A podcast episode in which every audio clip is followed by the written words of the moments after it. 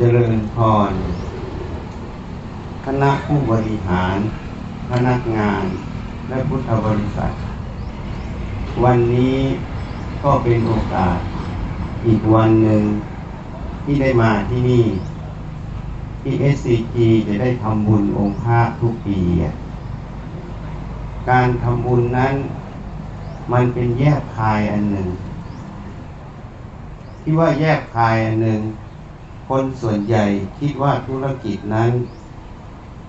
ก็เป็นเรื่องของธุรกิจ เรื่องของบุญ ก็เป็นเรื่องของบุญจริงๆแล้วธุรกิจกับบุญนะมันไปด้วยกันทำไมถึงพูดเช่นนั้นน่ะ สิ่งที่มองไม่เห็น ที่เรียกว่าโอกาส ที่จะอำนวยประโยชน์ให้เกิดขึ้นได้ อาศัยบุญกุศลนั่นเอง ถ้าบาปอากุศลนั้น มันจะตัดรอนอะอันนี้เป็นส่วนหนึ่ง การดำเนินธุรกิจนั้น ต้องอาศัยพนักงาน ผู้บริหารที่มีสติปัญญา ที่มีความตั้งใจ ไฟที่จะทำงานนั้นให้สำเร็จผล อันนี้เป็นเหตุปัจจัยหนึ่งของบริษัท แต่เหตุปัจจัยหนึ่งคือบุญกุศลนั้นน่ะ มันจะเอื้ออำนวยให้สิ่งที่เราคิดที่เราทำเขาเรียกว่าโอกาส ให้มันเกิดขึ้นได้ เหตุนั้นบุญกับธุรกิจนี้มันไปด้วยกัน มันไม่ได้แยกกัน ที่ SCG ทำมาทุกปีนั้น มันเป็นแยกคาย เป็นประโยชน์ต่อบริษัท อันนี้เป็นส่วนหนึ่ง อีกส่วนหนึ่งธรรมะนั้น เมื่อเราทำบุญจิตใจนั้นมันจะแจ่มใสเบิกบาน เราลองสังเกตตัวเองดูเวลาจิตที่มีความเสียสละ มีความให้ มีความเลื่อมใสที่จะทำบุญนั้น จิตนั้นมันจะเบิกบาน ไม่เศร้าหมอง จิตที่มีความตนีมีความเห็นแก่ตัว มันก็จะเป็นจิตที่เศร้าหมองไม่เบิกบาน จิตที่เบิกบานนั้นกับจิตที่เศร้าหมอง มันมีผลต่างกัน จิตที่เบิกบานนั้นมันเป็นพื้นฐานให้ตัวสติปัญญาออกมาก้าวเดิน เหตุนั้นพระผู้มีพระภาคเจ้าจึงดำรัสตัดไว้ว่าควรรักษาจิตให้เป็นกุศล จิตที่เป็นกุศลจึงจะสามารถอ่านเห็นสิ่งทั้งหลายตรงตามความเป็นจริง ไม่ว่าความจริงในด้านแขนงใน อย่างเช่นความจริงในด้านของแขนงของการประกอบอาชีพ ถ้าเราอ่านเหตุปัจจัยออก เราก็สามารถที่จะดำเนินธุรกิจ หรืออาชีพนั้นด้วยความราบรื่น ถ้าเราอ่านไม่ออก มันก็จะเกิดปัญหา เพราะเรากระทำผิด อันนี้เป็นส่วนหนึ่ง ความจริงในแขนงกายใจเรา ถ้าจิตที่เป็นกุศล จะทำให้สามารถอ่านวิเคราะห์วิจัย เรื่องของตนเองคือกายกับใจนี้ตรงตามความเป็นจริง ถ้าจิตเป็นอกุศล ก็จะไม่สามารถที่จะอ่าน ที่จะวิเคราะห์ที่จะเข้าใจในเรื่องของตนเอง อันนี้เรียกว่า โมหะอวิชามันปกปิดเอาไว้ ไม่ให้เห็น ไม่ให้ชัดแจ้ง เหตุนั้นท่านจึงบัญญัติทานศีลภาวนาไว้ เป็นตัวบุญนะทานนั้นเป็นเหตุเป็นสิ่งที่เหนี่ยวนำฝึกให้จิตนั้นรู้จักเสียสละ สิ่งที่ยึดถือวัตถุธรรมภายนอกออกไปก่อน การเสียสละตรงนี้มันเท่ากับฝึกจิตนั่นเอง ทานจึงมีความจำเป็น เมื่อเราเสียสละออกไป สิ่งที่เสียสละออกไปนั้น มันเป็นแค่วัตถุธรรม แต่จริงๆมันไม่ใช่ เวลาเราสละสิ่งใดออกไป มันจะมีความรู้อยู่ รู้ว่าเราเสียสละจริงไหมอะท่านที่รู้อยู่เสียสละอยู่ มันสละทั้งรูปธรรม มันสละตัวนามธรรมคือตัวตนีมันสละออกไปคู่กัน สละทั้งรูปธรรมนามธรรม แต่สติปัญญาเรายังไม่เห็นแจ้ง เราก็เห็นแต่ว่าเราสละรูปธรรมอะเมื่อสละบ่อยเข้า หันมาพินิจพิจารณาเข้ามาคู่กันไป มันจะเห็นสละทั้งรูปธรรมนามธรรม สละนามธรรมนั้นเขาเรียกว่าจาคะสละวัตถุนั้นเรียกว่าทานน่ะ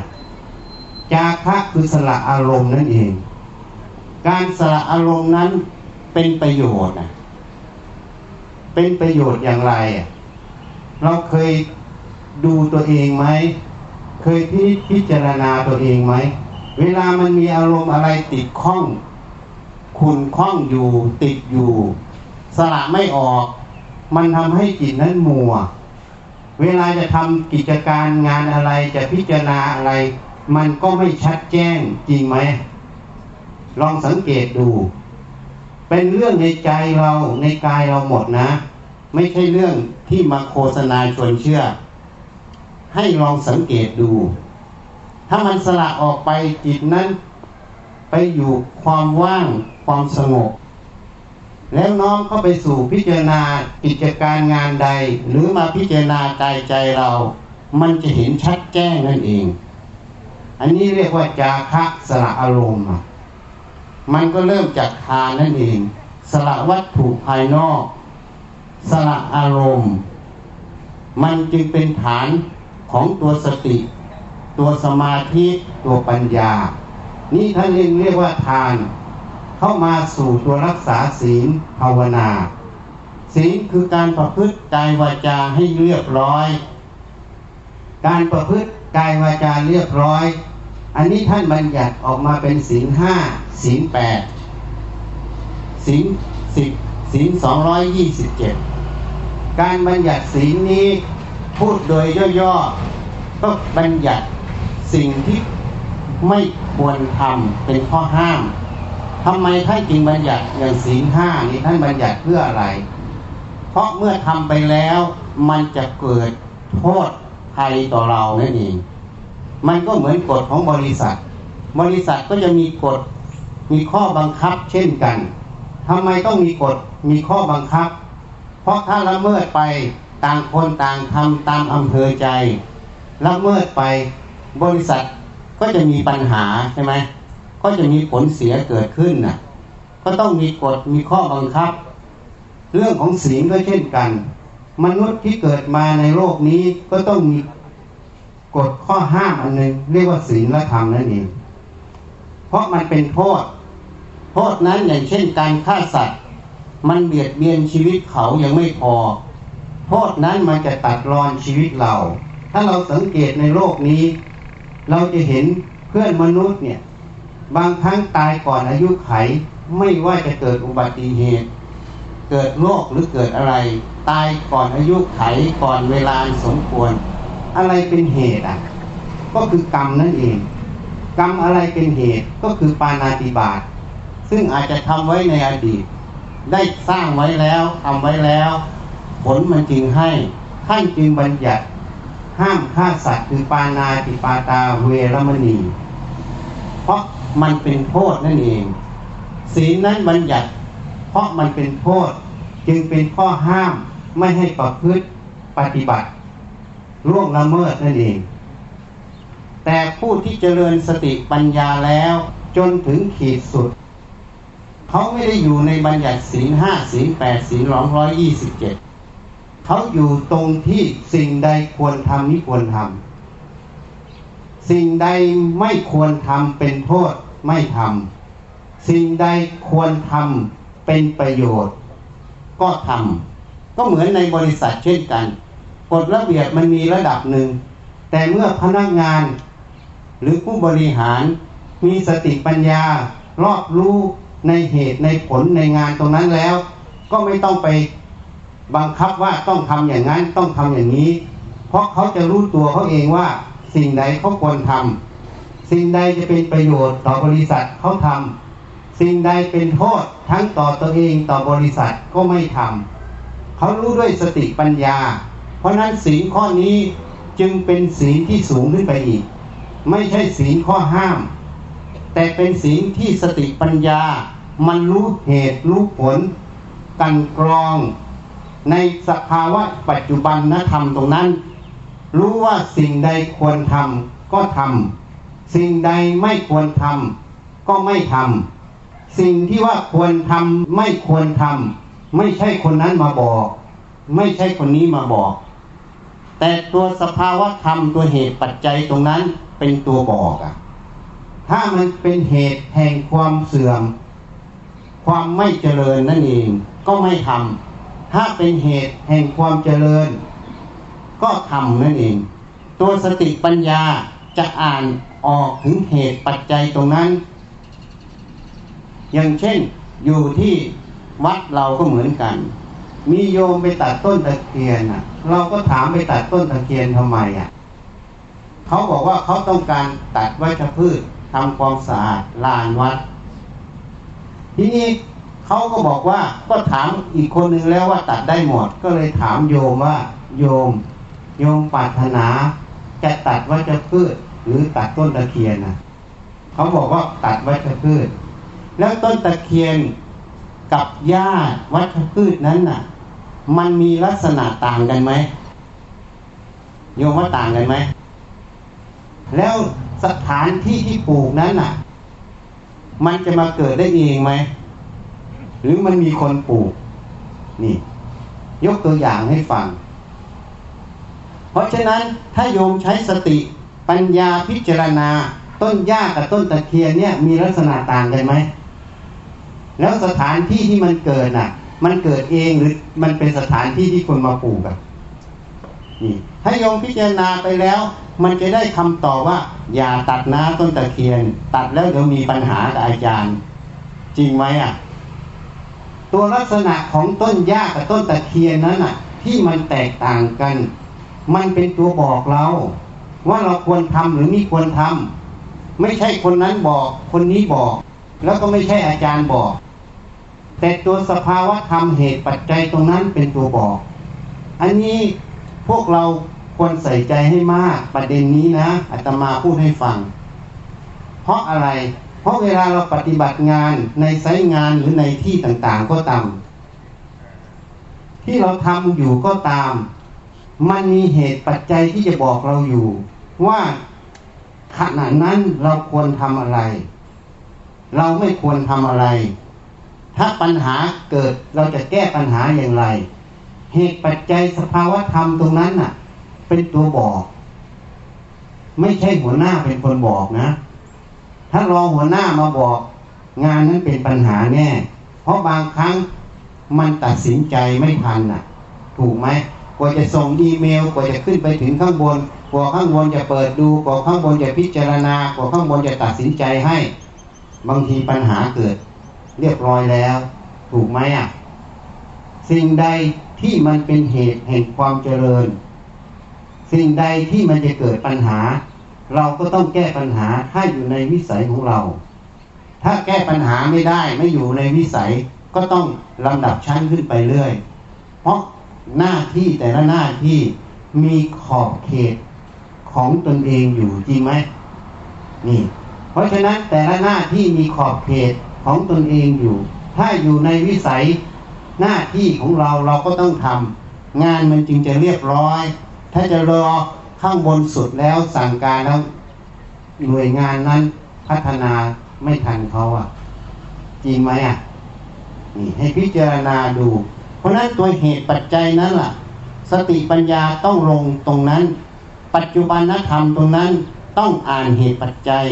เพราะโลกนี้เป็นโลกสมมุติอะ ไปตามเหตุปัจจัยต้องอ่าน ถ้าเราอ่านตรงนี้ออก พิจารณาตรงนี้ออกงานการตรงนั้นปัญหาก็จะน้อยหรือไม่มีเนี่ยอันนี้เป็นเรื่องของงาน ที่นี่เรื่องของความประพฤติ ถ้าเราอ่านออกเขาก็บัญญัติศีลธรรมให้ฟัง ให้เราศึกษาให้เราประพฤติปฏิบัติ อันนั้นก็บอกไว้แล้ว ถ้าเรามีสติปัญญาเหนือกว่าตรงนั้นไปอีก เราก็พิจารณาลงไป ณ ปัจจุบันนั้นการคลองตน การประพฤติตน สิ่งใดควรทำอะ สิ่งใดไม่ควรทำ ทำแล้วประโยชน์มันเกิดหรือโทษมันเกิดอะ พิจิตพิจารณาให้ของแท้ ถ้าเราพิจารณาของแท้ตรงนี้ เราก็รู้ว่าเราควรจะประพฤติตนอย่างไร ไม่ว่ากายกรรมคือความประพฤติทางกาย ไม่ว่าวจีกรรม ความประพฤติทางวาจา เราควรจะใช้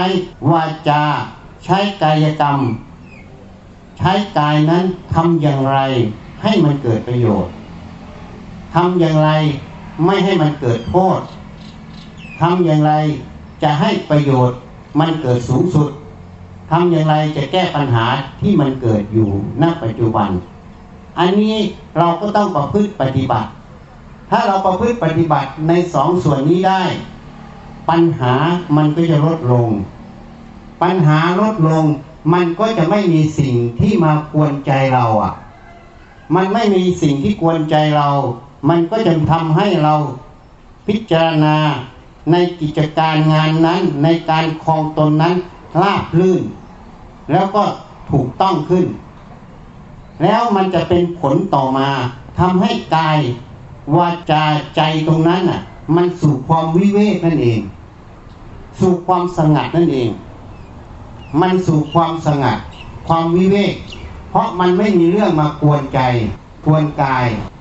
ถ้ามันมีเรื่องปัญหาเรื่องงานปัญหาเรื่องนั้น ปัญหาเรื่องนี้ ใจนั้นจะต้องไปวุ่นวายกับมันหมดอะ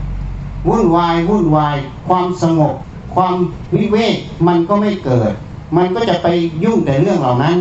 พอยุ่งเรื่องเหล่านั้น มันก็เลยไม่เห็นกายใจตัวเองไงกายใจตัวเอง เมื่อมันไม่มีเรื่องมายุ่ง สติสัมปชัญญะที่เราฝึกไว้ อยู่ในกายอยู่ในใจบ่อยๆ หัดพินิจพิจารณาบ่อยๆ มันจะเห็นความจริงเรื่องของกาย เรื่องของใจนั่นเอง ถ้าพูดโดยที่เขาสอนมาอย่างเช่น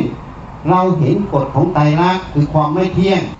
คือความทนอยู่ไม่ได้ ความไม่ใช่ของเราไม่ใช่เราไม่ตัวตนของเราคืออนัตตาธรรมถ้าจิตมันวุ่นวายอยู่กับเรื่องภายนอก ตามแก้ปัญหาอยู่ตลอด มันจะไม่ได้มาพิจารณาตัวเอง อันนี้เป็นความรู้อีกแขนงหนึ่งจิตถ้าพิจารณาตัวเอง เข้าใจตัวเอง มันก็พร้อมที่จะพัฒนาข้างนอกอีก มันคู่กันนะ ธรรมะกับภายนอกมันคู่กัน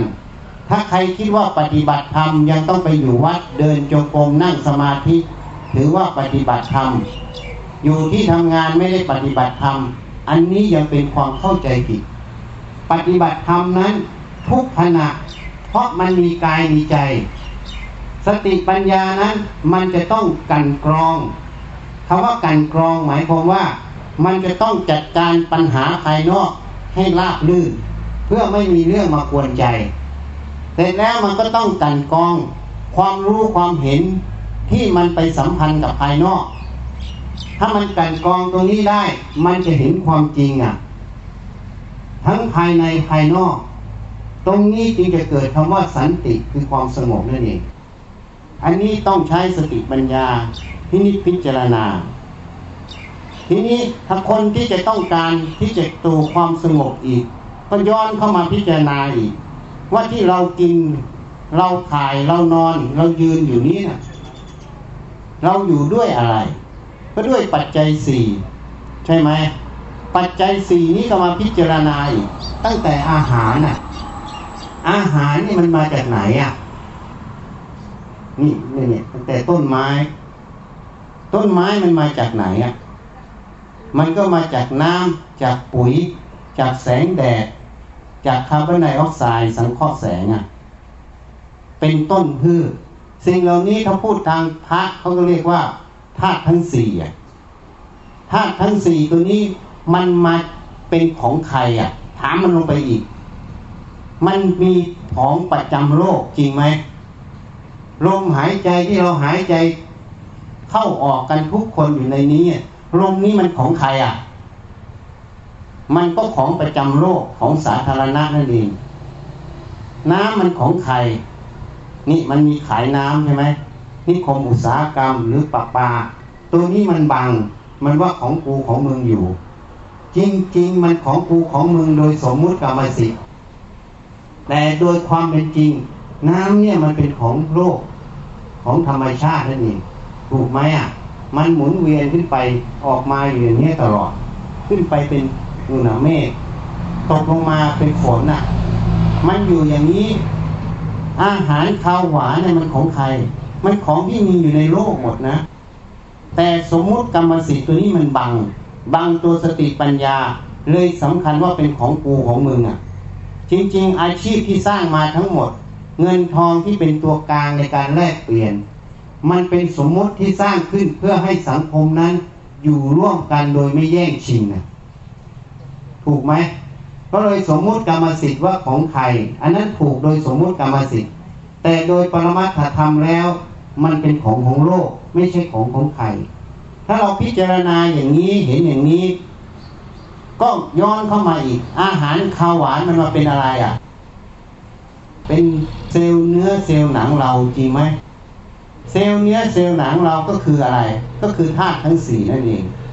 ธาตุทั้งสี่มันของใคร ก็ของประจำโรคเพราะฉะนั้นกายนี้จะเป็นของเราจริงไหม มันก็ไม่จริงโดยปรมัตแต่โดยสมมุติกรรมสิทธิ์ก็เป็นกายเราจริงไหม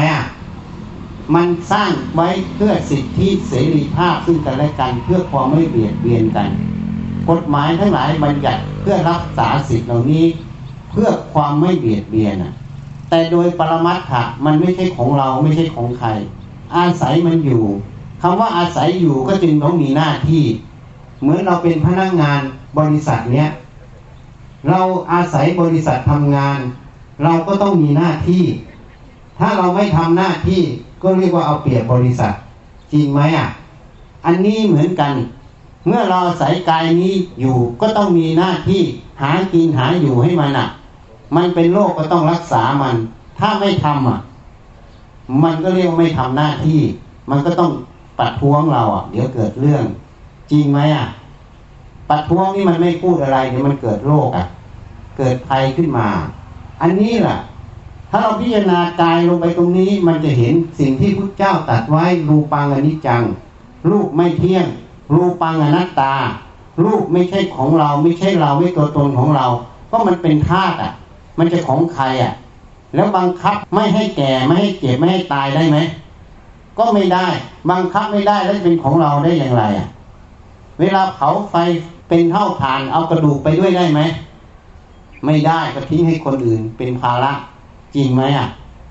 นี่ เพราะฉะนั้นถ้าพิจารณาตรงนี้เข้าไปจะเห็นอะกายนี่มันไม่ใช่ของเรา ทีนี้ความรู้ความเห็นที่มันเนื่องจากกาย มันเกิดจากอะไรอะ ก็เกิดจากการเรียนรู้ เรียนรู้ทางตา ทางหู ทางจมูก ทางลิ้น ทางกาย แล้วก็จำเข้าไปเป็นทางใจเข้าไปอีก เพราะฉะนั้นความรู้ทั้งหมดมันเกิดจากการเรียนรู้ทางตา หู จมูก ลิ้น กาย เข้าไปสู่ใจ เมื่อเกิดจากการเรียนรู้กายนี้มันไม่ใช่ของเรา ความรู้นี้จะเป็นของเราได้อย่างไรอะ มันก็อาศัยทั้งนั้นอะ อย่างเช่นวิศวะเนี่ย มันมีอาจารย์วิศวะคนหนึ่งอะไปเสนอกรมทาง ให้ทำวิจัยเรื่องทาง เพราะทางในประเทศไทยนั้น ยังใช้องค์ความรู้ที่ตามหลังสหรัฐอเมริกาอยู่ แล้วองค์ความรู้ที่เขาทิ้งแล้ว สภาคองเกสเขาให้ไปศึกษาทำวิจัยเรื่องถนนใหม่อะ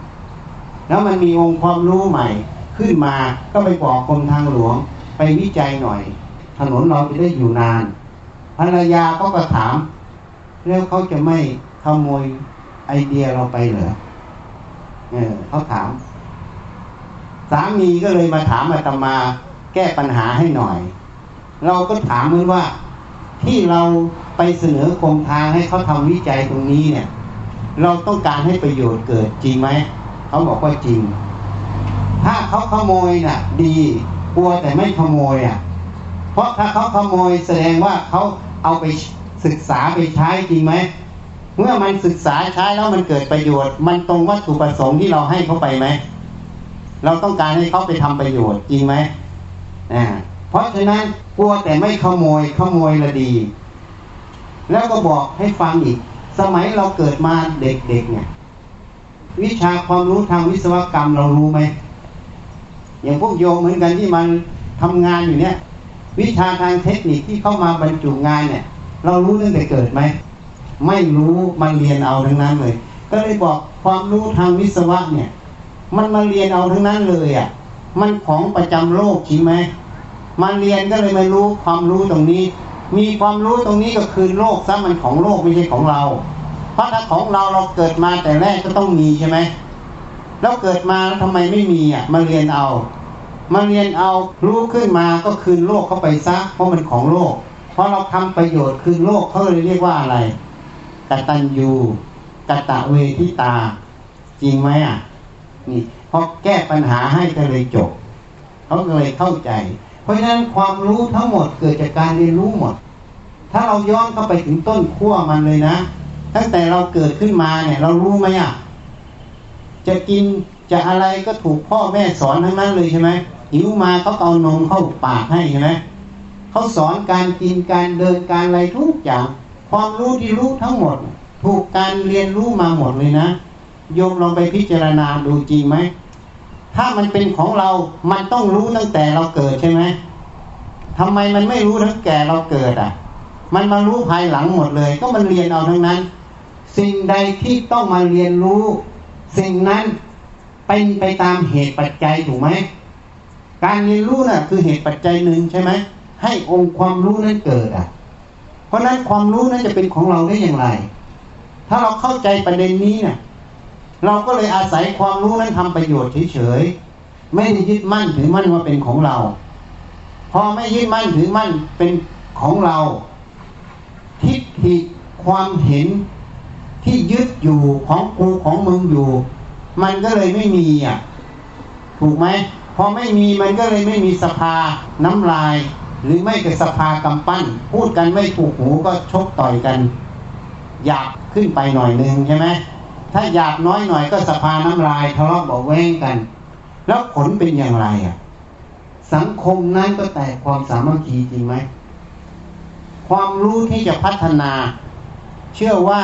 ในสังคมหนึ่งเนี่ย ทุกคนไม่มีความรู้ ในวิชาการหรือในเรื่องนั้นเท่ากันหมดทุกคนจริงไหมก็ต้องอาศัยการถ่ายทอด การแลกเปลี่ยนซึ่งกันและกัน ต่างคนต่างยึดความรู้ความเห็นนี่ของกูกูเก่งกูแน่ มึงเก่งมึงแน่ มันก็ไม่ยอมกัน มันก็เลยไม่มีขบวนการที่จะแลกเปลี่ยนความรู้ซึ่งกันและกันเขาเรียกว่าพัฒนาองค์ความรู้ขึ้นไปอีกอะมันก็เลยไม่มีเพราะอะไรอะ เพราะเราไปหลงยึดความรู้ความเห็นตรงนั้นอะ ว่าเป็นของเราจริงไหมถ้าเรารู้ตั้งแต่แรกว่าทุกอย่างเรียนมาหมดอะ เกิดจากการเรียนรู้แล้วจะเป็นของเราได้ยังไง เมื่อไม่ใช่ของเรา อะไรถูก ใครพูดถูก ก็เอาไปใช้ อะไรผิด ใครพูดผิดก็ทิ้งไปอะ ถ้าต่างคนต่างยืนอยู่ในหลักตรงนี้ คนนั้นก็เลยมีการพัฒนามีการแลกเปลี่ยนความรู้กันขึ้นไปตลอด ก็เลยเหมือนแก้วที่มันไม่มีน้ำอะ มันหงายอยู่เติมน้ำใหม่ได้ แต่ถ้าคนไปสำคัญความรู้ความเห็นนี่เป็นตัวเราเมื่อไหร่ ก็เหมือนแก้วที่น้ำมันเต็มหรือแก้วมันคว่ำเติมเข้าไปเท่าไหร่ มันก็ไม่รับ มันก็ล้นทิ้ง หรือมันก็ไหลออก จริงไหมอะ เหตุนั้นพระผู้มีพระภาคเจ้าจึงตัดไว้ตัณหาทิฏฐิมานะเป็นธรรมที่เนิ่นช้า ทิฏฐิคือความเห็นเนี่ยทำให้เนิ่นช้าในการบรรลุธรรมหนึ่งทำให้เนิ่นช้าในการพัฒนาหน่วยงานหนึ่งถ้าต่างคนต่างรู้ตรงนี้พินิจพิจารณาตรงนี้บ่อยๆ ก็เลยเกิดคำว่า รับฟังซึ่งกันและกัน แล้วไปพินิจพิจารณา สิ่งใดถูกต้องเอา สิ่งใดไม่ถูกต้องก็ไม่เอา คนที่มีสติปัญญาด้อยกว่า ก็ยอมรับว่าด้อยกว่า คนที่มีสติปัญญามากกว่า ก็มีความเมตตาแบ่งปันซึ่งกันและกัน องค์กรนั้นก็เลยเป็นองค์กรที่พัฒนาองค์ความรู้ขึ้นมาเรื่อยๆ การทำวิจัยก็ต้องอาศัยหลักนี้เช่นกัน หลักหัดพินิจพิจารณาเช่นกัน ในเหตุในผลตรงนั้นนี่เพราะฉะนั้นถ้าเรามาพิจารณาตรงนี้ เราจึงจะเห็นไงรูปมันก็ไม่ใช่ของเราตัวเรา นามมาทำคือความรู้ ก็ไม่ใช่ของเราไม่ใช่เรา เกิดจากการเรียนรู้ทั้งหมด จริงไหมอะถ้าเราเห็นสองส่วนนี้ มันจะพัฒนางานภายนอก ให้เจริญรุ่งเรือง มันจะพัฒนางานภายใน ให้รู้จักคำว่าปล่อยวางนั่นเอง ถ้าเห็นอย่างนี้คำว่าปล่อยวางมันตามมาไม่ต้องไปสร้าง เพราะมันไม่เอา เพราะมันเป็นความจริงว่ามันไม่ใช่ของเราตั้งแต่ต้น เมื่อไม่ใช่ของเราเราไม่ยึดมั่นก็เลยอาศัยมันทำประโยชน์ เพราะฉะนั้นภายในก็พัฒนา ภายนอกก็พัฒนา เพราะฉะนั้นธรรมะมันก็เลยไปด้วยกันน่ะ ไปทั้งงานภายในงานภายนอก คนคิดว่าธรรมะมันอยู่ที่วัดวางานข้างนอกก็อยู่ที่บริษัทมันไม่จริงอะ เพราะตัวที่ไปทำหน้าที่คือกายกับใจจริงไหม ลงสุดท้ายคือตัวใจนั่นเองเป็นตัวทำหน้าที่ ใจนั้นเป็นตัวไปเรียนรู้ไง เรียนรู้ถูกก็ทำถูก เรียนรู้ผิดก็ทำผิด ใจที่มันพร้อมจะเรียนรู้ มันจึงเป็นตัวที่จะพัฒนาคนนั่นเอง ถ้าใจนั้นไม่พร้อมที่จะเรียนรู้ โยมจะมีหลักสูตรพัฒนาอย่างไร มันก็ไม่มีทางพัฒนา เพราะมันเป็นน้ำที่มันล้นแก้วอะ จริงไหมอะเพราะฉะนั้น คนที่เห็นเช่นนี้พิจารณาอย่างนี้ จิตใจนั้นก็จะสู่ความสงบ ความร่มเย็นนั่นเองจิตนั้นเมื่อสู่ความสงบความเร่มเย็นจะมีสติ มีสมาธิตั้งมั่น เมื่อมีสติสมาธิตั้งมั่น ก็สามารถที่จะไปศึกษา สามารถที่จะพัฒนาความรู้ทั้งภายในภายนอก ต่อเนื่องประสานกันไปตลอด จนกว่าจะหมดหน้าที่คือลงดับ อันนี้ก็พูดพอเป็นสังเกตประยุกต์เรื่องงานกับธรรมะมันไปด้วยกันได้อย่างไรให้ฟัง ให้รู้จักนำไปใช้ธรรมะไม่ใช่อยู่ที่วัดที่วา ไม่ใช่อยู่ที่เดินจงกรมนั่งสมาธิธรรมะอยู่ที่ทุกขณะที่เราเห็นแจ้งความจริงในกายใจเรา รู้จักประยุกต์ ออกมาทำประโยชน์ทั้งภายในภายนอกงั้นธรรมะมันอยู่ตรงนั้น วันนี้ก็แนะนำพอสมควรแก่เวลาก็ขอยุติแต่เพียงเท่านี้